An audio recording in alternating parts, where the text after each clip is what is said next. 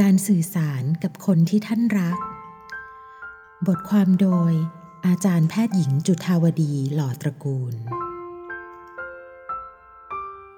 ปัจจุบันสถานการณ์รอบตัวเราเปลี่ยนไปมาก นับตั้งแต่เกิดการระบาดของโควิด -19 ส่งผลให้ต้องระมัดระวังตัวมากขึ้น วิถีชีวิตบางส่วนเปลี่ยนไปไม่เหมือนเดิม รวมถึงความเครียด ความกังวล ก็อาจก่อตัวขึ้นในใจหลาย ๆ คน หลายคนอาจทราบถึงวิธีการดูแลตนเองในสถานการณ์นี้แล้ว ว่าควรทำอย่างไร ทั้งการป้องกันตัวเอง การทำงานจากบ้าน สิ่งที่ควรรู้เบื้องต้นเกี่ยวกับโรค แต่อีกสิ่งหนึ่งที่น่าให้ความสนใจ ก็คือ เรื่องของการสื่อสาร โดยเฉพาะกับบุคคลใกล้ชิด ในสังคมปัจจุบันแม้การพบปะผู้คนจะลดลง ก็ยังมีโอกาสได้พูดคุยกับผู้อื่นอยู่บ้าง แต่หากว่าท่านอยู่ระหว่างกักตัว หรือนอนโรงพยาบาล การสื่อสารกับคนรอบตัวจะเปลี่ยนไปหรือไม่ เป็นธรรมดาที่การนอนโรงพยาบาลจะทำให้ไม่สบายใจ โดยเฉพาะอย่างยิ่ง ภายใต้สถานการณ์เช่นนี้ เมื่อถึงเวลาที่ต้องกักตัว แยกจากผู้คนรอบข้าง รวมไปถึงคนที่รัก สิ่งที่ตามมาก็คือ ความเครียดและความกังวล ไม่ว่าจะกังวลเรื่องตัวโรค การงาน ความเป็นอยู่ แต่อีกสิ่งที่คงกังวลไม่แพ้กันก็คือ จะพูดคุยกับคนที่รักได้อย่างไร การพูดคุยสื่อสารกับคนรอบตัว เป็นสิ่งที่เราทำเป็นกิจวัตรประจำวัน จนบางครั้ง เราอาจไม่ทันได้ตระหนักถึงความสำคัญของมัน จนกระทั่งเมื่อกักตัว หรือจำเป็นต้องนอนโรงพยาบาล หลายคนกลัวว่า การติดต่อกับคนที่รัก จะยิ่งทำให้พวกเขาเป็นกังวล เป็นห่วง บางคนอาจคิดถึงขั้นว่า นี่เป็นปัญหาของตนเอง บอกไปก็แก้ปัญหาไม่ได้ จึงเลือกไม่ติดต่อกับใคร และเก็บความกังวลใจไว้กับตนเองคนเดียว แต่แท้จริงแล้วอาจไม่ได้เป็นเช่นนั้น แม้การพูดคุยกับคนที่รัก จะไม่สามารถแก้ปัญหาการนอนโรงพยาบาล หรือการกักตัวได้ โดยตรง แต่การบอกเล่า การพูดคุยกับผู้ที่คุ้นเคยกัน ก็ช่วยลดความหนักอึ้งของปัญหาในใจลงได้ ไม่จำเป็นต้องกังวลล่วงหน้า ว่าผู้ฟังจะคิดอย่างไรสำหรับคนที่รักท่านแล้ว การได้รับการติดต่อจากท่าน ย่อมทำให้เขาสบายใจ มากกว่าการไม่รู้ข่าวคราวอะไรเลย ซึ่งจะทำให้เขาเป็นห่วง เป็นกังวลมากยิ่งขึ้นไปอีกคำว่า social distancing ที่แนะนำให้ลดการปฏิสัมพันธ์กับผู้อื่นนั้น หมายถึงให้รักษาระยะห่างระหว่างตัว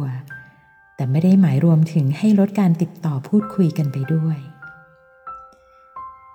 ถ้ายังไม่แน่ใจว่าจะเริ่มจากตรงไหนก่อน อยากให้ท่านลองสำรวจตนเองก่อน ว่ามีอะไร ที่อยากบอกกับคนที่ท่านรักบ้าง ทั้งเรื่องชีวิตความเป็นอยู่ของท่านระหว่างกักตัว หรืออยู่โรงพยาบาล ความกังวลของท่าน ค่อยๆเรียบเรียงสิ่งที่อยากจะพูด แล้วบอกออกไปด้วยความจริงใจ ไม่จำเป็นต้องปิดบัง แล้วก็ให้รับฟังอีกฝ่ายอย่างตั้งใจ เพราะอันที่จริงแล้ว คนที่ท่านรักเอง ก็มักมีความรู้สึกกังวลเกี่ยวกับตัวท่านเช่นกัน การได้พูดคุยเปิดใจกัน จะช่วยให้ท่านและคนที่ท่านรัก สามารถรับมือกับอารมณ์ความรู้สึกต่างๆ ของตนเองได้ดีขึ้น การสื่อสารที่ดีนอกจากความจริงใจแล้ว ยังควรมีความสม่ำเสมอ ติดต่อกันเป็นระยะ ไม่ถี่หรือทิ้งช่วงห่างจนเกินไป หากมีเรื่องสำคัญ ก็สามารถบอกในเวลาที่เหมาะสม และมีเหตุผลอธิบายในบางเรื่อง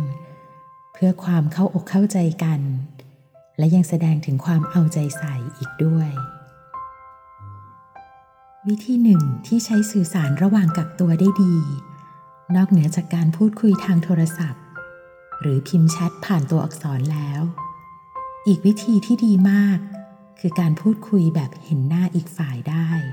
โดยใช้โทรศัพท์มือถือสมาร์ทโฟน หรือที่เรียกว่าวิดีโอคอล การวิดีโอคอลนั้นทำให้ได้เห็นหน้าและท่าทางด้วยเช่นกัน ให้ความรู้สึกใกล้เคียงกับการคุยกันตรงๆ หรือเจอหน้ากัน เป็นช่องทางที่ช่วยให้ทั้งสองฝ่าย สามารถเชื่อมความรู้สึกกันได้ และบรรเทาความคิดถึงได้มาก เป็นการให้กำลังใจซึ่งกันและกัน ให้ผ่านช่วงเวลานี้ไปได้ด้วยดี ทั้งนี้ช่วงที่พูดคุยกันกับผู้ที่อยู่ห่างไกลกัน ท่านอาจได้รับคำถามซ้ำๆเกี่ยวกับชีวิตความเป็นอยู่ ซึ่งหลายครั้งอาจเกิดความรู้สึกเครียดหรือหงุดหงิดได้ หากเกิดสถานการณ์เช่นนี้ อาจลองย้อนกลับมามองก่อนว่า สาเหตุที่เขาถามคืออะไร อาจเป็นคำถามที่เกิดจากความเป็นห่วง เป็นกังวล หรืออาจเป็นวิธีแสดงความห่วงใยในรูปแบบหนึ่งก็เป็นได้ ลองค่อยๆทำความเข้าใจที่มาของคำถามซ้ำๆเหล่านี้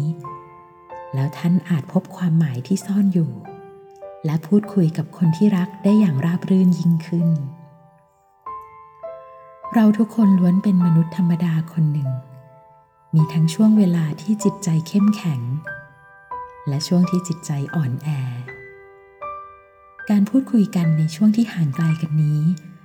นอกจากจะคลายความกังวลของคนคุ้นเคยแล้ว ยังถือเป็นการให้โอกาสได้ประคับประคองจิตใจของกันและกัน เพื่อให้ก้าวผ่านช่วงเวลานี้ไปได้ด้วยดี และยังกระชับความสัมพันธ์กับครอบครัว เพื่อนฝูง และคนที่ท่านรัก ให้ลึกซึ้งและมีความหมาย รวมทั้งเติบโตและก้าวข้ามอุปสรรคต่างๆ ไปพร้อมๆกัน อย่างไรก็ตาม หากพบว่าความเครียดความกังวล หรืออารมณ์ของท่านท่วมท้นมาก จนรับมือไม่ไหว แนะนำให้ปรึกษาทีมรักษา เช่นแพทย์พยาบาล เพื่อช่วยดูแลจิตใจของท่านร่วมไปด้วยกันค่ะ